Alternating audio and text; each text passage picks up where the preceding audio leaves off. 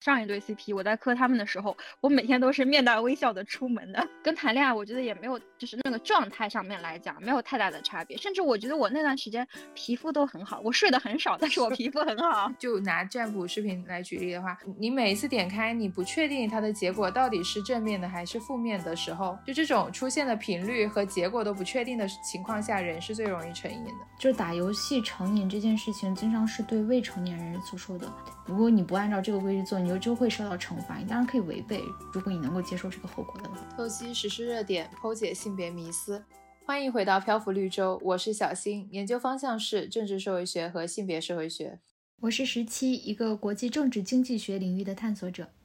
我是小叶，目前正畅游在心理学的汪洋大海里。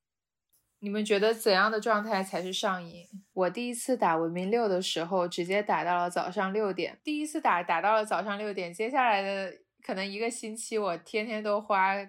大概可能六七个小时以上在这个东西上面。所以我觉得成瘾还有一个特点，如果你是在一个理性状态下思考这件事情，你就不会继续去做成瘾这件事，因为它影响到了你的健康，或者是影响到了更重要的任务的进程。但是因为你是处于在一个成瘾的状态下，你没有办法去做一个理性的抉择，你可能就会继续做这件可能给你带来很多快乐的事情。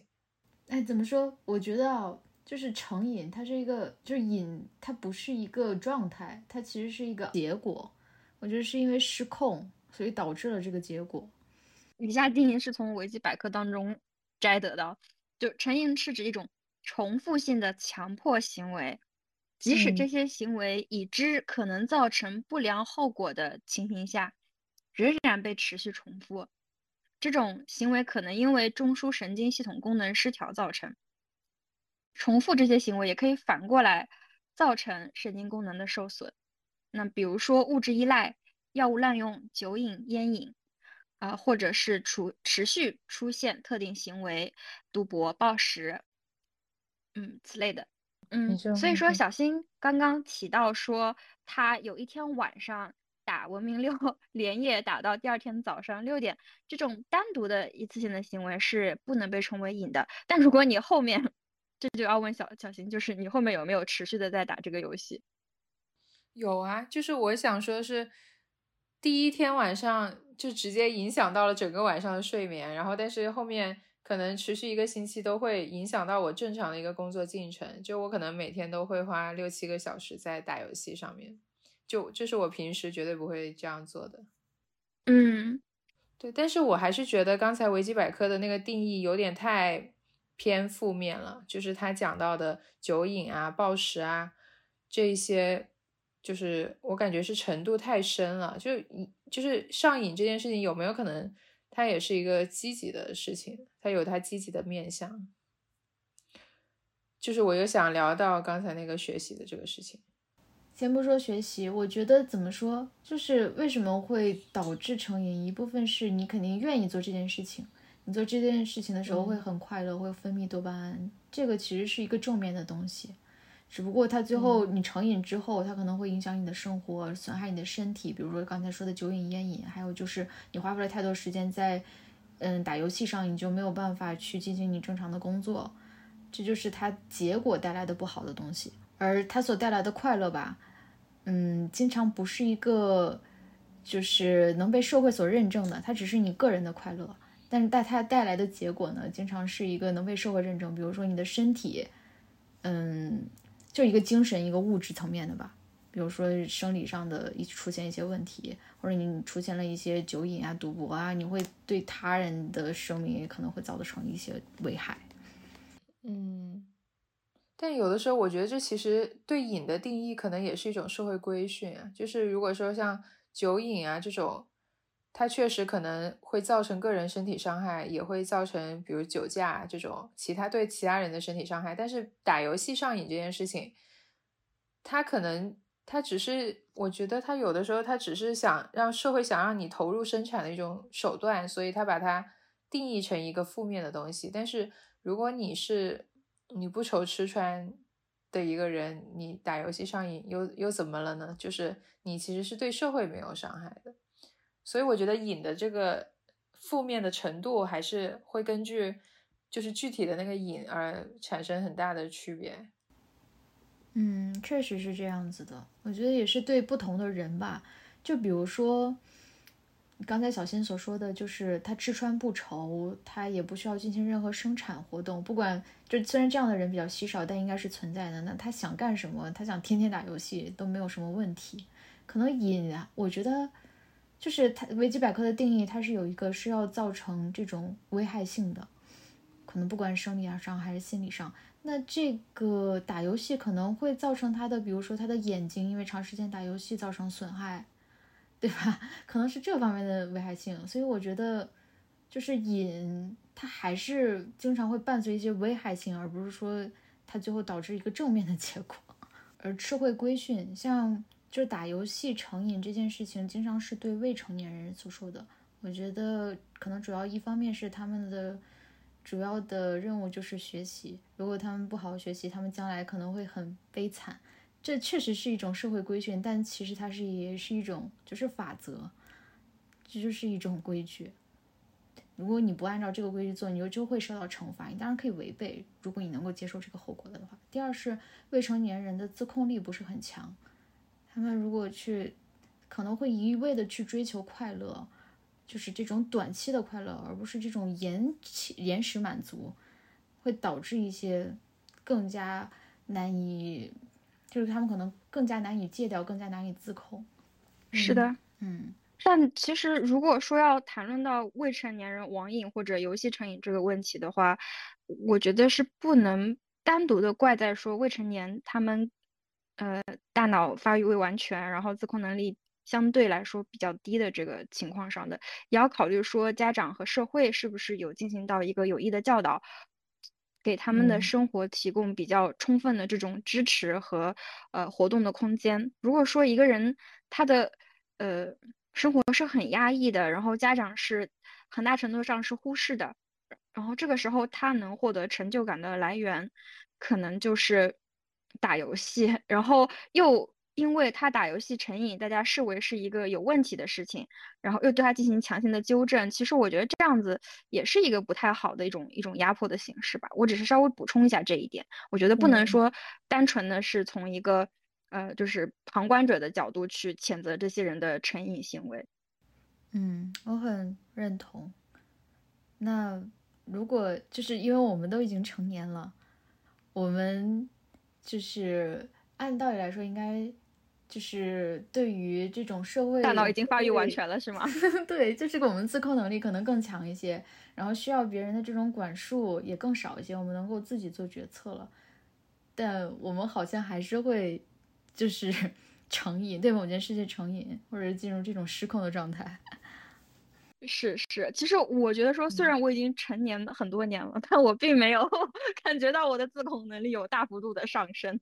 很多时候，我觉得我还是一个没有自我呃没有自控能力的人。哎，那小叶，你对你对什么成瘾吗？那可太多了，就比如说，哇塞，那我简直是就是掰着手指我都数不完。这样可能是不是有不好的引导啊？比如说，我很喜欢刷 B 站。然后我可能一刷会刷几个钟头，然后我都不知道我在刷些什么东西，刷一些垃圾视频。我笑死！我想起来你经常转的一些不知道是什么电影、什么小说的视频。什么？我转过什么？你能举个例子吗？我自己都忘记了。就是各种。我不记那种什么疯批疯批女配啊，还是 是我感觉是一些 电视剧里面就是它的剪辑的这一类的视频。嗯嗯，就是什么对对，就是 B 站上面充斥着各种各样的鱼龙混杂的内容，然后我时不时就会转发给你们一些我觉得很有意思的东西。那个那个都不算在我觉得是垃圾视频的范畴之内了。其实视频就是我根本不知道他在干什么，然后我就是。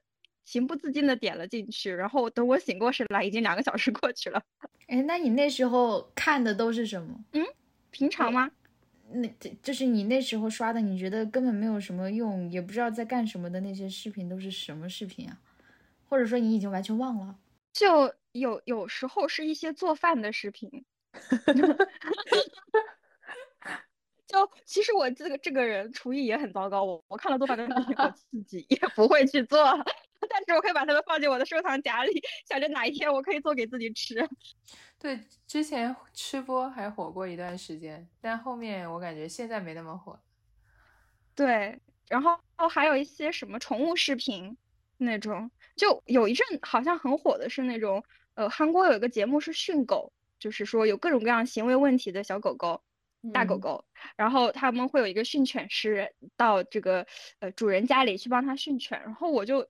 莫名其妙的就开始看这些视频。其实我听起来觉得这些视频还挺有趣的，我也觉得都很有意思。嗯，然后呃，但是这类就不算特别有这种。信息量和长进的嘛，还有一些更垃圾的视频，我觉得我自己看了会觉得，呃，我不应该看这些的。比如说他讲这个整容，也不是整容，他就讲人的骨骼应该怎么长，然后他就开始评论各各种女明星的脸到底哪里完美，哪里不完美。然后我其实觉得很不应该看这些东西，我觉得这样很不好，这样在增进南宁嘛。但是但是我不知道为什么，我就点进去，我就开始研究他们的脸是怎么长的了。啊，那你说你是刷 B 站上瘾是是？为什么这么说呢？是因为你就是随时随地刷吗？还是会刷四五个小时这种？我比如说我可能到家了，我开始休息了，我就直接打开 B 站开始放视频，我就是一秒也不能停下来，一直到什么时候呢？就不去做其他事情了？啊，那不是，那不是，就它很像我的一个背景音。嗯，比如说我做饭的时候我就开始放着了，然后呃。但其实，如我回到家之后也没有太多的活动啊，基本上就就是可能做饭啊、做家务啊，然后呃洗漱啊什么的，然后后面就躺在床上，然后准备开始睡前的这个导入程序了。然后，然后就基本上整个过程当中，我都在放，我都在放这些短视频。我也，而且我睡前我就觉得我一定要找到一个很好很好看的视频，能够抚慰到我的心灵。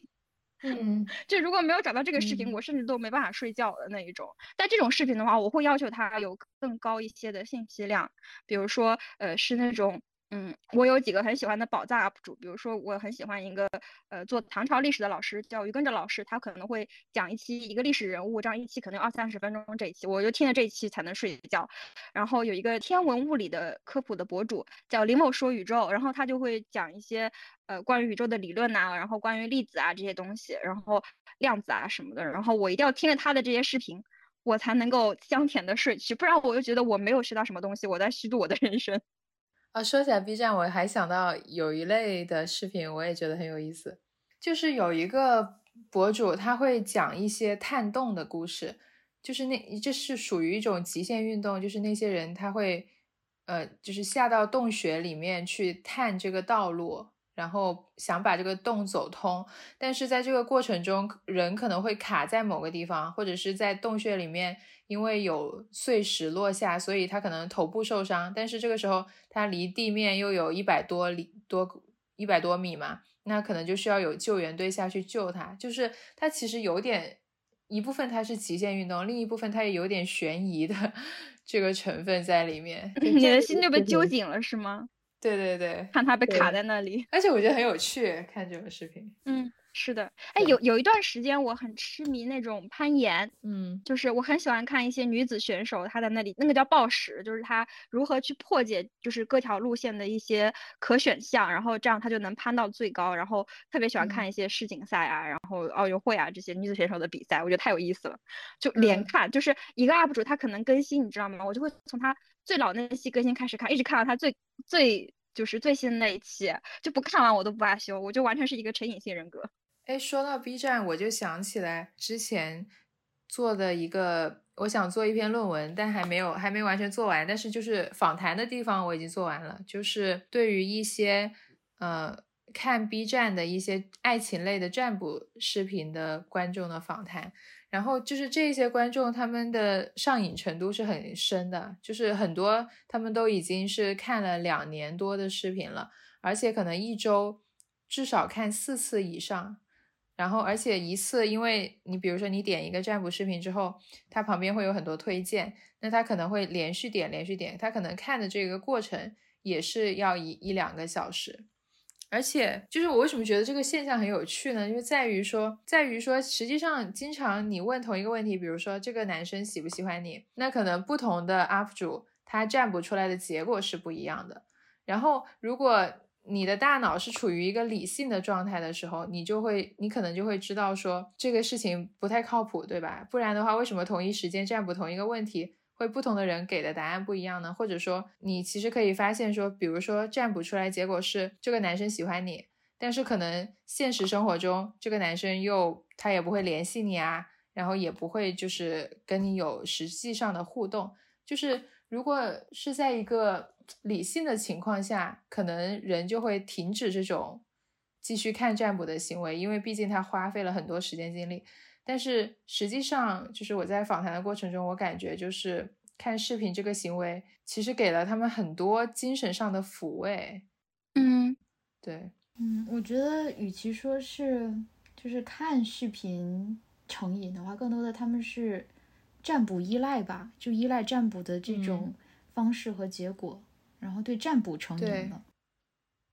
对，嗯。就是好像是有一个理论是说，是怎么样的情况下会成瘾呢？就是你不是说，就是每一次给出来的答案是不确定的。你们有没有听过那个理论？嗯，你讲一下。我我具体的我不记得，我不完全记得。但是他的意思是说，就拿占卜视频来举例的话，如果你每一次点进视频，它都给你一个积极的结果，其实你是不会成瘾的。但是你每一次点开，你不确定它的结果到底是正面的还是负面的时候，就是而且它给你的。频率是不确定的，比如说你可能我点开两个，有一个是正面的，或者但是我点开三个，我可能三个全是正面的，就这种出现的频率和结果都不确定的情况下，人是最容易成瘾的。哦，我知道，我知道，这个是从条件反射，呃，弄出来的那个应该是 conditioning。嗯，这个其实呃是斯斯金纳的这个一个一个东西，它是从那个。巴甫洛夫的呃条件反射和非条件反射这里来的，它叫做操作性的条件反射，就是它会根据你的结果去强化还是说呃回避这个行为。当当这个强化它是第一它是不规律的，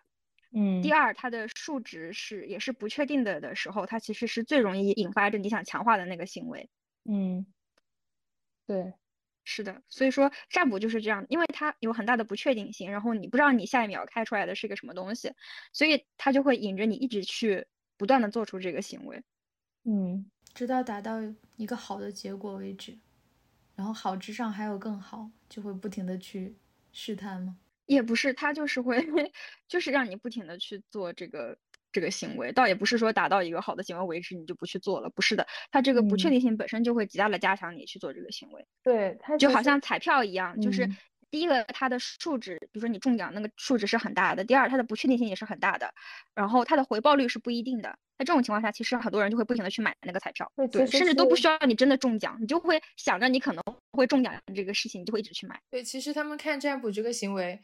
第一和他们。占卜出来结果是无关的，因为比如说他占卜出来一个坏的，他会马上点另外一个视频，就直到看到一个好的为止。他其实是选择性的相信这个占卜的结果。然后第二个是，这就是占卜结果和他现实生活中的爱情发展也没有什么直接关系，大概率可能是现实中发展的不是很好的，他更容易有这样一个上上瘾行为。就否则他就已经从对方这个人从现实中得到了这种。正反馈，但是我有的时候我在想说，可能他们也不一定是对 B 站上瘾，也不一定是对占卜上瘾，而是我觉得，就谈恋爱这个事情，它好像自带一种就是非常容易让人沉浸在某个状态之中的特征。就是我自己就是在谈恋爱的时候，我也会，就是明明是在工作状态的，但是你会时不时你的思维发散的时候，你就会。连连到对方身上，你就会想对方在干什么，或者是怎么想我这种。就如果是感情比较平顺的话，那就还好，那就可能是一种就稳稳的幸福感这种感觉。但是如果是出现了某种争吵，或者是意见不合，或者是关系很模糊的状态，你你就会投入大量的心神在上面。然后我觉得在这种情况下，实际上所谓的塔罗或者是星座。这些理论其实只是恋爱中的人想要找到一点确定性而已，而不是这个工具本身有成瘾性。对，是的。其实你要说这种对不确定性的容忍的话，每个人他是有个体差异的，有的人容忍度就很高，有的人容忍度就很低。那对那种不确定性容忍度很低的人，他可能会更多的想要通过其他的方法来寻求一些确定性。其实我觉得恋爱成瘾是那一种，就是嗯，不管关系好还是坏，但是就是必须一直要处在恋爱关系当中的那种。啊，就是不能有空窗期。怎么说？我能够理解小新说的那种。就是你在谈恋爱过程中会想，就是你做一件事情的时候会想到他，我觉得这也不算成瘾啊，这不是很正常吗？但是我觉得引起过多的情绪波动这件事情，是我会把它定义成一种成瘾，就是你的情绪已经完全脱离了你的掌控。哦，你那个，你那个不叫成瘾，我觉得，我觉得你这个可以和小叶刚才说的这个 conditional 的这种，因为不确定性。我觉得是恋爱中的互动这件事情本身就是会引起波动啊，就不管你行动还是不行动，感觉是一种就怎么讲呢，人之常情吧。我觉得特别前三个月的时候，就是你当你的这个激素很上头的时候，是一种生理机制。就是对于生命体来说，其实最大的事情只有两件，就是生存和繁衍。嗯，我们所谓的什么这些社会属性，它全都是后面衍生出来，它都不是最根本的东西。当你开始谈恋爱的时候，它其实是关它关系到的是你的繁衍。虽然说你不一定会跟他繁衍，但它其实是一整套的机制，所以它本身就对于你这个生物体来讲，它是很重要的。所以你当然会可能无法自控的想到啊什么，它都是有助于你这个繁衍这个目的的呀。特别是你就是上头的那个时，就三到六个月那个时间段，那个是很上头的，嗯，是是很难自控的。诶，这个其实跟我们难以自控这个主题是相关联，倒不是成瘾，而是难以自控。对，我也觉得。而且我觉得，如果要成瘾的话，一定要有一些行为表现吧。比如说，如果你要是对某个物质，像小叶刚才说，他对刷 B 站是对视频这种有点依赖，是是这样成瘾的。那你如果对人成瘾的话，你的举动是什么呢？像视频是被刷的，人的话是什么？和他交谈吗？对吧？还是有肢体接触呢？就是我可以，比如说有肢体接触的话，是你对这个叫什么？什么有皮肤饥渴症什么这种？这是瘾，这是一种瘾，离谱，对吧？那对吧？我觉得正常的，就是对一个人的思念，我觉得不算瘾这个范畴。就是我觉得是。如果正常情况下，我是不会让一件事情扰乱我的情绪太久，以至于干扰到我的工作状态。但是如果当你喜欢一个人的时候，你会容忍这种状况非常非常久，就直到忍无可忍的时候，你才把他踢出去。这种感觉，我觉得就是也是合理的，因为恋爱的话，主要就是靠靠情感啊，恋爱不是一个理智的事情。任何靠情感情绪的事情，都是处于你理智之外，或者是爱的人都看不见彼此的缺点，因为你处于那种情绪之中，你会对你爱的人有有滤镜，就是情绪的事情，你就不能用理智去思考啊。什么？你平时是一个非常控制自己，不要过多的沉迷于某件事情，但是恋爱的话，你就会放纵自己沉迷，这实在是太正常了。那。呃，就大家除了像我这样，对吧？短视频有些成瘾，然后像小新说的那样看占卜有些成瘾，还有什么别的瘾吗？我其实和小叶的那个有点一样，碎片时间的时候，我会下意识的就去刷微博。就比如说，我可能要去搭个公交车，然后在等车的时候，我没有任何的思考，我把手机拿出来，然后把微博打开，然后看完刷开始刷微博。就这一切都是没有经过任何思考的，然后我当时就会想，我要看一下我的首页，大家都在干一些什么事情。哦，有 有有，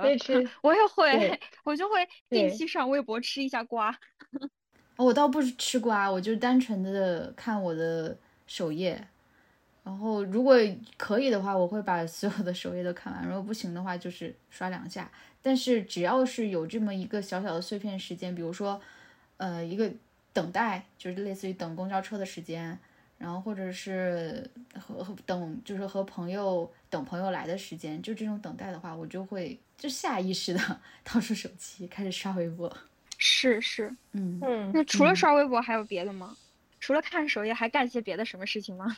嗯，就比如说像我，我也刷刷微博，然后我可能有一阵子我在磕 CP，然后我就会进到那个 CP 超话里面去。那又有些什么好东西可以让我磕一磕？嗯嗯，但是怎么说，我我明星这个的话，主要是在视频网站，比如说 B 站，而且我这个这个瘾，我我就是我这个瘾不不时间不是很长，我是就是为什么说我喜欢看明星物料的话，主要就是考古，就我可能最近注意到了一个明星，然后我就会去。我就是当然也会关注他的动态，但我大部分时间是花在看他以前的一些活动啊，他的物料啊。比如说我去 B 站，B 站也是一个很大的这种汇总性的视频网站嘛。我去搜这个人，然后呢看有哪些物料出来。就我不会去刷 B 站或者是刷什么，我是有意识的去搜。是，那那你都刷哪个圈子的呢？是是是韩国的、日本的，就是这个内娱的，还是泰国的？哪个圈子的这个物料呢？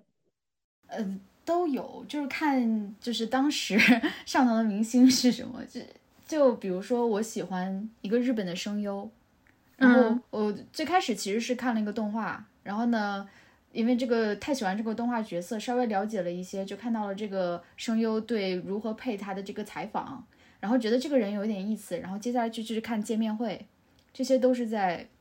B 站上面就有的。然后看完见面会之后，觉得就是他又有意思，配的音又好，然后再去看他以前配的就是动画，然后呢再继续看一些他的一些活动。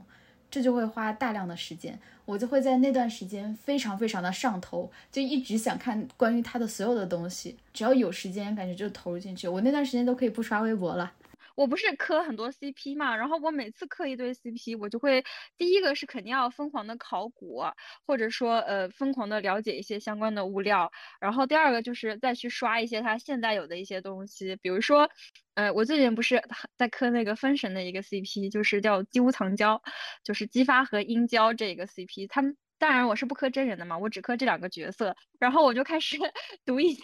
周武王可能殷商方面的史料。对，然后呃，就是任何呃相关的东西我都会觉得很感兴趣，然后我还会疯狂看一些就是二创，就是一些大手太太们他们把两个人呃剪在一块儿的一些 CP 上的视频，然后还有一些磕 CP 的一些就是他们带带着磕的一些 一些视频，我就疯狂看。嗯，我觉得这种状态其实和小新刚才所说的恋爱是有一定的共通之处的，就无法戒断这个人。然后你去了解他所有的一切，对，是的，我我我记得我上一次磕 CP，因为我 CP 太多了啊，就是我我的上一个就是上一对 CP，我在磕他们的时候，我每天都是面带微笑的出门的，嗯，就真的很快乐，就是走在路上，然后我看到同学，我就是满脸微笑，然后我就看到我那个同学脸上渐渐露出疑惑的表情，就是你在笑什么？为什么笑得这么灿烂？但是我有的时候觉得谈恋爱是一种人的整体状态。但是，你比如说你刷 B 站，你可能是占占你一天二十四小时的，比如说占了两个小时，我感觉这个 还是有一点区别。不止，绝不止两个小时，而且你的快乐也绝不止两个小时。我跟你说，那个跟人在，如果你磕 CP 真的磕得很激进的话，他其实。跟谈恋爱，我觉得也没有，就是那个状态上面来讲，没有太大的差别。甚至我觉得我那段时间皮肤都很好，我睡得很少，但是我皮肤很好。可以的，对，就是这种不断了解一个人，就是他他分泌的多巴胺，我觉得和恋爱某种程度上是一样的，而且都是感情上面的，就是可以获得很大的情绪价值。对，要不然是你对这个明星的喜爱，要不然是你对他们两个人产生的感情的喜爱。啊，那小野，你除了磕 CP，还有别的成瘾的事情吗？有啊！哦天呐，我怎么这么多？就 我记得，我记得我小时候特别爱看动画片，我现在也很爱看动画片啊。但对，就是我记得我有一个就是战战绩，就是我在呃二十多天的时间里追追平了七百多集的海贼王。妈呀！对，就是每天一睁眼就开始看，然后它一集大概是二十分钟左右嘛，掐头去尾。然后我除了吃饭之外的所有时间，就是吃喝拉撒之外的所有时间，我都在看。然后从睁眼到闭眼，一天看二十多集动画片，然后二十多天我就追平了七百多集。那你这个成瘾的程度还真的挺高的。当时是什么高考完的暑假还是什么？没有，就是普通的高一暑假吧。嗯，哎，你为什么会就是二十天睁眼闭眼都是他？为什么会这样？就是因为《海贼王》很特殊，还是你看剧都是这样的？其实我看的都是这样的，我不止看《海贼王》是这样的。我之前就军训的时候不是很无聊嘛，然后我大概，然后不是军训一个礼拜嘛，我就在这一个礼拜之内看完了四季的美剧《Supernatural》。哎，我好像有点理解这种感觉了，因为我我曾经也看小说看一个通宵。嗯，对，如果是那种特别长篇的小说的话，那可能就是，呃，如果有时间的话，就连续几天一直在看，然后看到累到必须要睡觉开始，然后呢，除了进行基本的日常活动和就是必须的社交活动之外，然后都在干这个事情，都去看小说。对，然后我是这样的，就是如果我看完了，那我的心也就息了，就是就是就就就行，就就是看完了就就看完了。但是，一旦没有看完，我发现那里还有十集可以给我看，然后还有个悬念留在那里，那我就不能让它留在那里，我就一定要看完为止。嗯，其实我也是，就是因为当时已经融入到那个剧情里去了，感觉就是它就必须要衔接下去，这一章的内容发生了，那下一章的内容。我我迫切需要看到，除非是现在，比如说物理的，现在有一些就是，嗯，但我看小说都没有看追，就是那种连载的，但可能有些剧，它可能一周只更新一集，然后这种的话，就是迫使你必须停下来的话，要不然的话，真的很想一口气把它全看完。我想说，这种一周只更一集的剧，简直是救我的命，好吗？如果它 全部更完，我一定会一次性看完的。哦，这种我会等到它完结我再去看，我不会让它，我不会让它这样的。嗯嗯，那你等到它完结看，你会一口气看完吗？还是就是每天看一集，这样很有自制力的看呢？其实我不一定会完全看完一个剧，就是比如说，如果剧里面有你不是很感兴趣的副 CP，你会跳过这部分剧情吗？可能会快进，但不会跳过。嗯，我觉得我这样会缺少了一部分，就是故事啊。你不就是这部剧就不完整了？我会跳过的，就是我我可能会就是就快进两倍速之类。但我觉得像美剧啊什么这种，它其实很少会有这种完全无关的情节，它每个情节都还是紧紧的围绕在主主线上面的。所以你一旦跳过，你就缺了一部分了。就我感觉，我很多时候不一定会把剧追完。就是如果我对这俩人的故事线不感兴趣，我就会跳过。然后或者是。我比如说，我看到第三集，觉得这个节奏太慢了，嗯，我不想看了，我就不看了，这样。所以我挺少说会，我会完整把一个剧追完。什么剧可以让你觉得到第三集节奏太慢，不想看呢？我基本上追的剧，除非是特别经典的，像《老友记》啊或者《生活大爆炸》这种，我会看。但是我目现在一般看剧，我不太会选那种超过十集的剧，一般是那种十集的短剧，我可能会去看一看。我呢，我感觉可能因为我对剧没有太感兴趣，我感兴趣的是小说。像小新这种情况，我也遇到过，就是感觉看了几章，感觉不是很有吸引力。但是我总想着，说不定再看上几章就可以了。而且我 对 PUA 开始了是吗？对，而且经常。大家看小说，它就是会有简介，会有书评，会有编辑推荐啊，会有各个大拿，然后给他写一些推荐语，就总会觉得这么多人给他写了这么多好的评语，他总得有点可取之处吧？我再看一看，说不定就能戳到我了。就是最后如果完全没有戳到我，我也会觉得反正这么多人给他写了好评，我去看了这本书也不亏。像这种你看着像鸡肋一样的书，就是。食之无味，弃之可惜。你会强迫性的，就是说看到晚上凌晨三点吗？嗯，不会。对啊，对啊，能够让你就是就是废寝忘食的看到那，一定是你觉得很有趣的东西啊。这就说到为什么上瘾的问题。最最开始都是源于喜爱。对，是就是比如说像我追海贼王，因为它每一集之后你都会想，哎呀，后面到底发生了什么？他到底有没有把这个 boss 打死啊？或者呃，就是。这个谜题是为什么呀？对吧？你就想知道这个后面的答案是什么，就是被强烈的好奇心给驱使住了。嗯，你看它情节设置很好。嗯，是大火的作品一定有它火的理由，我觉得是这样的。嗯，哎，但这种就是美就是连续剧、美剧留一个钩子的，我能够理解。我记得小新有一段时间沉迷于电影，就是电影一步一步的看。哦，我当时我是不完全是把看电影当成是娱乐，我觉得我是有一种，当时我有一种很强烈的焦虑，就是我需要就是在学习之外发展一下综合能力，就包括说旅游或者看电影都是我增长见识的一种方式。就我当时是把看电影当成几乎是一种 KPI 来完成的吧，我应该差不多是每天或者是每两天晚上我都会看一部电影，就强制自己上瘾是吧？这种不太属于上瘾，我觉得这是计划性的，就像计划每天做作业一样的计划。对，是，对，我觉得是刚才讲到的占卜或者恋爱的这种上瘾，它好像更多是。就是触发了你内心深处的一种需求感，就是你就是一种可能是一种情感需求，或者是你你可能比如说你在现实生活中，就是你喜欢对方，但是对方不喜欢你，但是这个时候其实你的自尊心或者是安全感是受到威胁的，然后这个时候你很想从占卜是肯定的话语中就得到一些安慰，然后或者是就是像。暴饮暴食，它其实也是，它其实不是贪吃，它其实也是内心的一种安全感的缺失。就是《老友记》里面有一个讲到 Monica 的，是说，就是就是这是食物，不是爱。就是其中有一集是有一个精神分析师过去，就是跟他讲了这句话，然后从此之后，就是这句话就特别流行。就是当一些暴食视频。在 B 站上被发出来的时候，下面经常可以看到这句话。就我觉得有的时候上瘾，它是和你一种精神需求是紧密相关的。嗯，我能理解。就比如说，我刷微博想要看看我的首页都在干什么，也是我认为这是一种，就是完全受我掌控的安全的带双引号的社交。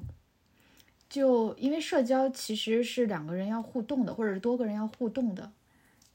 然后在这个互动中，你可能就是会产生一些各种各样的情绪，会有快乐，然后也会有悲伤，可能也会有急躁，反正各种各样的情绪。但是呢，一旦你去刷微博，去看别人分享自己的日常的时候，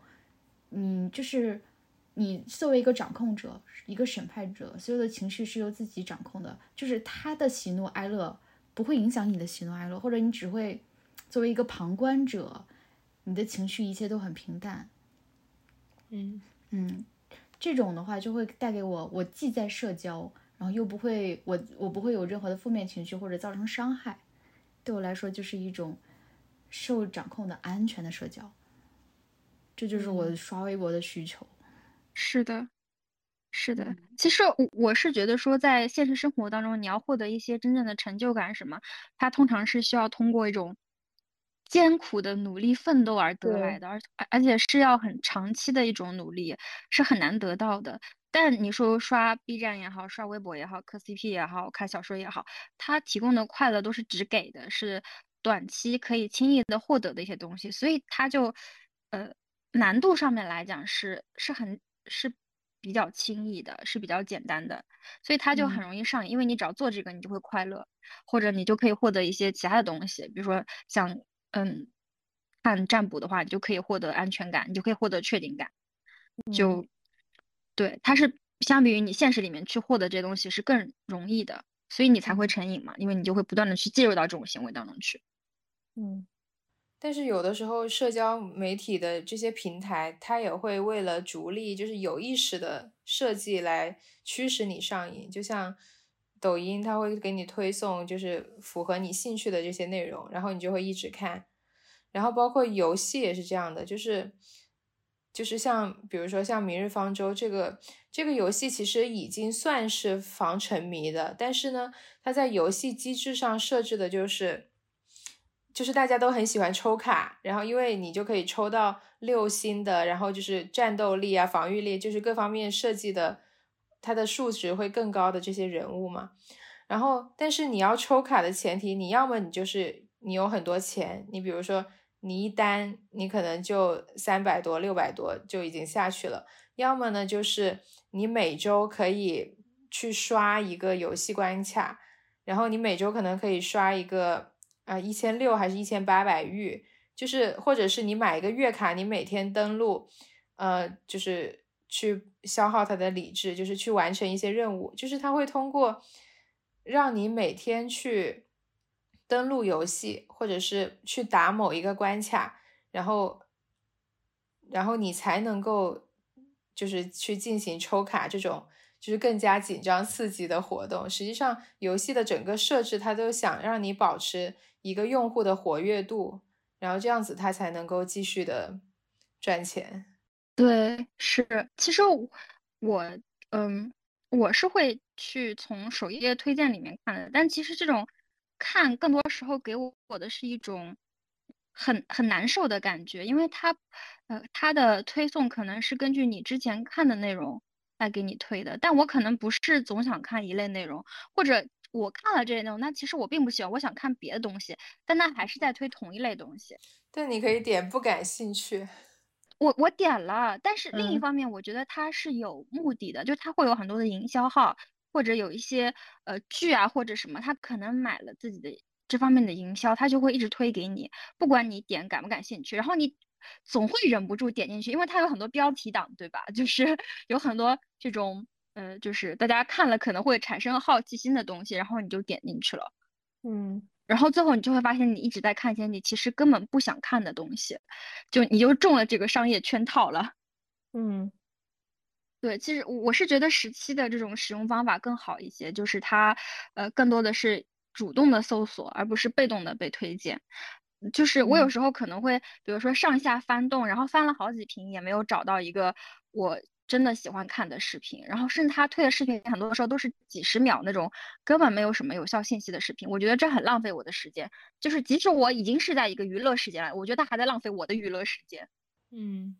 那当你们发现自己对一件事情非常上瘾的时候，你会采取什么方法去脱瘾吗？这就要取决于说我有没有这个脱瘾的需要。比如说我有一个很重的任务，咱就举个期末的例子吧。比如说期末要复习，要交很多 assignment，然后没有什么时间去呃再刷 B 站啊，或者说刷微博什么的，我就直接把这些 A P P 都删掉啊，这样我就直接就不能看嘛，就是极大增加我自己打岔的这个难度。但其实我觉得脱瘾这件事情，就是尤其是。当你上上瘾的这个对象，他可能持续时间很长了，可能三个月、半年以上了。然后你下定决心你要去脱瘾，其实你要做出这样一个改变，它需要很大的能量。就我觉得，就当我状态很低迷的时候，我是很难去做出脱瘾的行为。就虽然我心里我已经知道我不能继续看下去了。就就像谈恋爱的时候，就是你明知道你和这个人的感情关系是不健康的，或者是你因为他引起了过多的情绪波动，然后已经影响到了你的正常的工作。然后正常情况下，如果是在一个能量高的状态，你可以就是直接和这个人断开了。但是如果你是很低迷的一个状态，然后你又对这个人产生情感依赖的时候，你是很难做出一个巨大的转变。来去脱瘾的，嗯，我很理解小新所说的这个，因为他其实事实上就是成瘾就一定伴随着物质依赖嘛，不管这个物质到底是人还是物，然后你对他有依赖，你对他有情感需求，当然很难去远离他，所以这个时候也许可以采取就是逐步而不是一步到位的，像小叶刚才所说的，就是删掉那些 app，肯定。是比较好的方式，但可能会造成就是你情感上的巨大负担，或者是你很难下定这个决心，那就开始有意识的控制时间。比如说原先每天可能要刷到六个小时，然后我今天说那就只有五个小时，其实也是很长一段时间了。我觉得很多我们这些成瘾进行活动，像小叶刚才说的，他觉得都没有什么意义，他也不知道自己为什么，可能有意识的控制一下，然后减半个小时或减一个小时，然后呢到第三天的话。再减上半个小时，再减一个小时，然后慢慢的控制到一个合理的范围。也许通过一个长期的这么一个脱瘾的行动，比直接的一刀切断让大家更能够接受。但我想说，就是我其实，在我的整个 人生过程当中，我删过好几次 B 站，但是我后面又都，对对，但是我后面又又都把它下载回来了，因为我会觉得我的呃这个空余时间很无聊，就尽管你可以说我大可以去上那个什么 YouTube 看一下什么编程教程，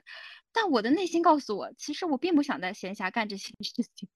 我还是想刷一刷猫猫，刷刷狗狗，刷一下人家怎么吃饭的这种视频。嗯，对，就可能这个习惯它就是很根深蒂固的。然后从这个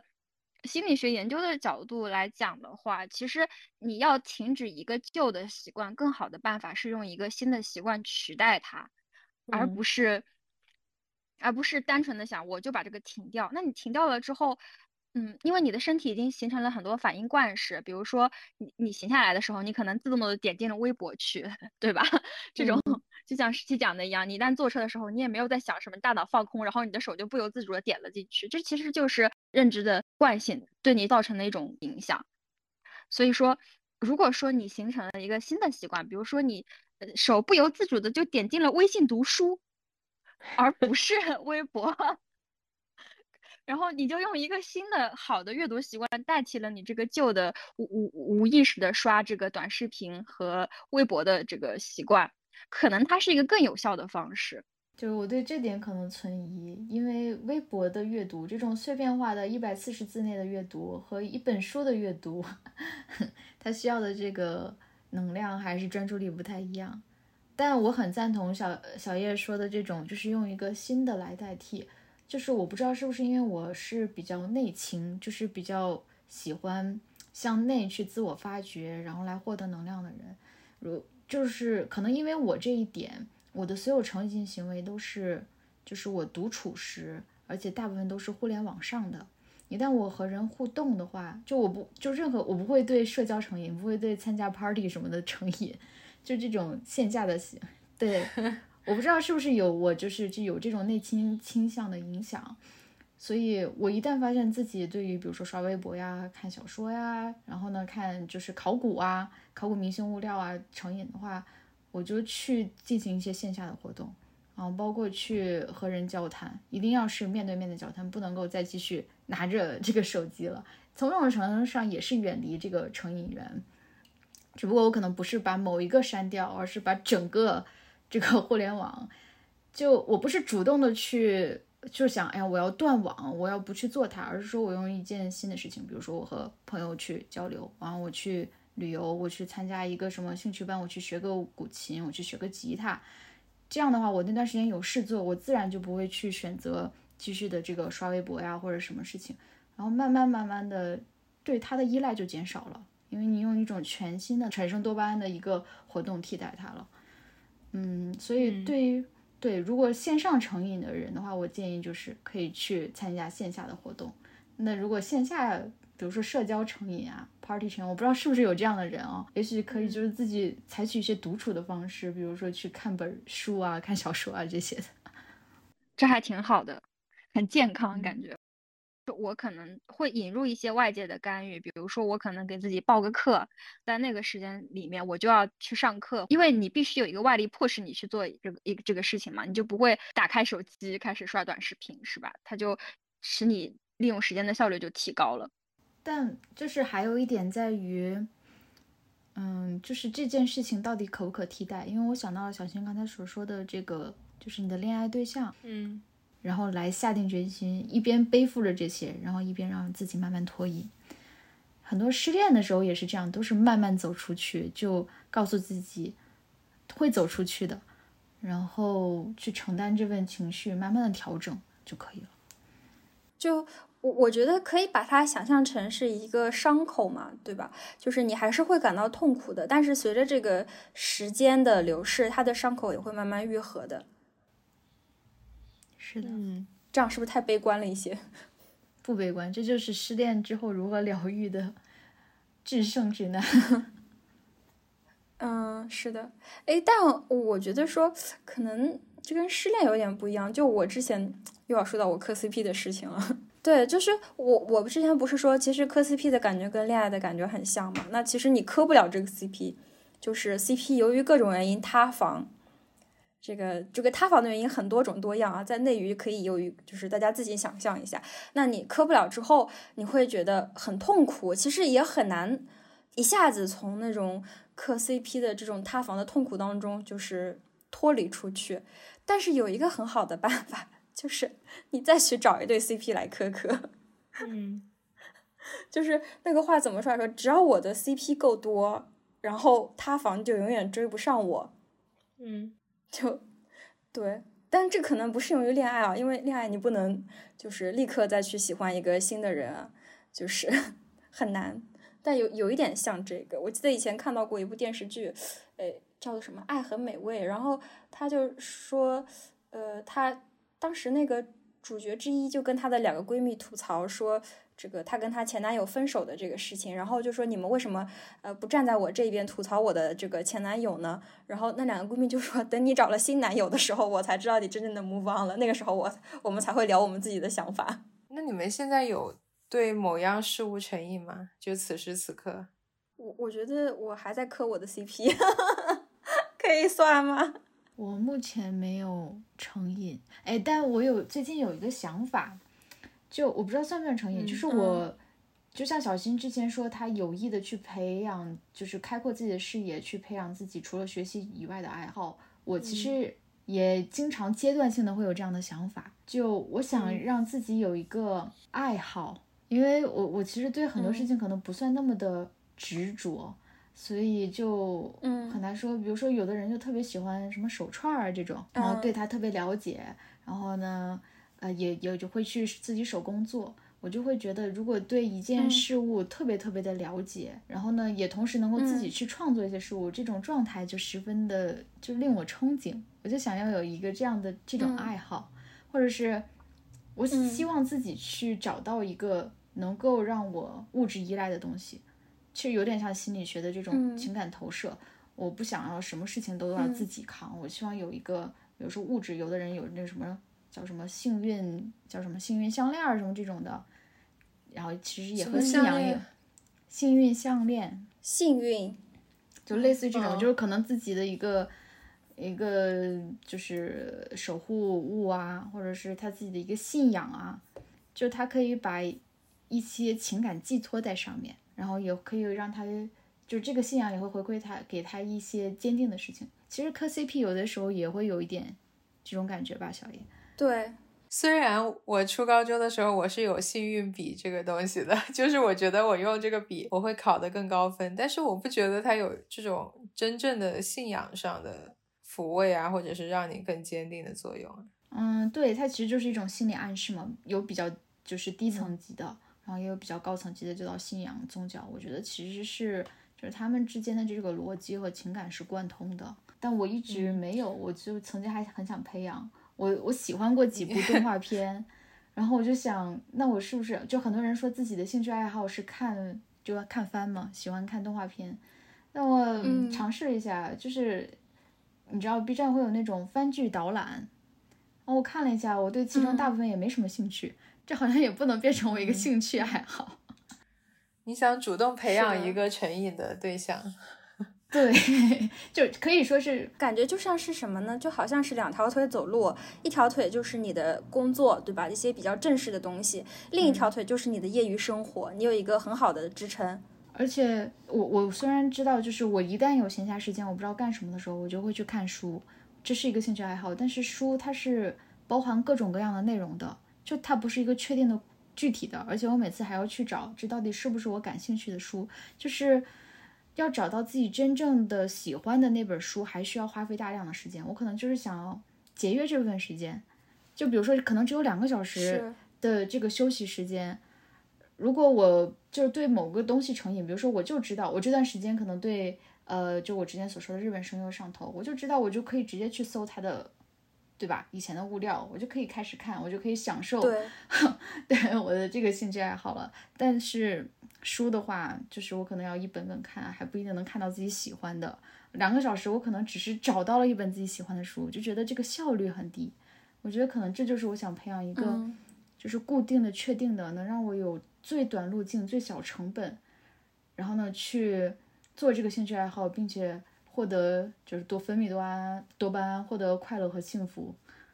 那么这么一个方式。是的，嗯嗯是的，是的，这个我这个我觉得这个真的很重要。就比如说，我最近其实想找一些小说来看，然后我希望这个小说又呃，因为我自己感觉到我的写作能力就是在急剧的下降，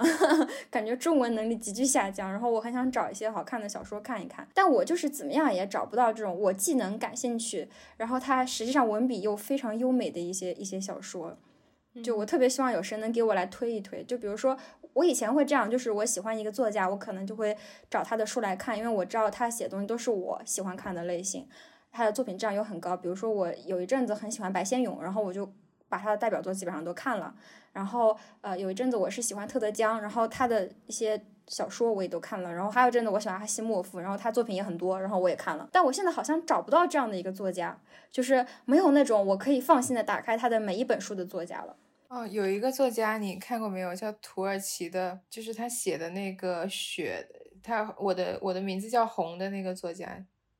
我的名字叫红。对对，那个土耳其作家，我我读过他三四本书，我都觉得质量挺高的，嗯，可以去找找看。好的，感谢推荐。就我感觉，我目前是处于一个不对任何事情上瘾，也觉得非常平静、非常满足于现在这样一个状态的时候。嗯，那很好啊因。为你现在很忙，对，可能这是一部分原因。我其实蛮就是羡慕那种，就是比如说可能有一个什么自己的幸运戒指，然后只要一触摸，就有的人就是一开始转这个戒指，他的内心就平静下来，然后他就能获得力量的这这种人的。因为我无法从这种物质依赖上面获得这种平静感和宁静感。但是我觉得给他力量的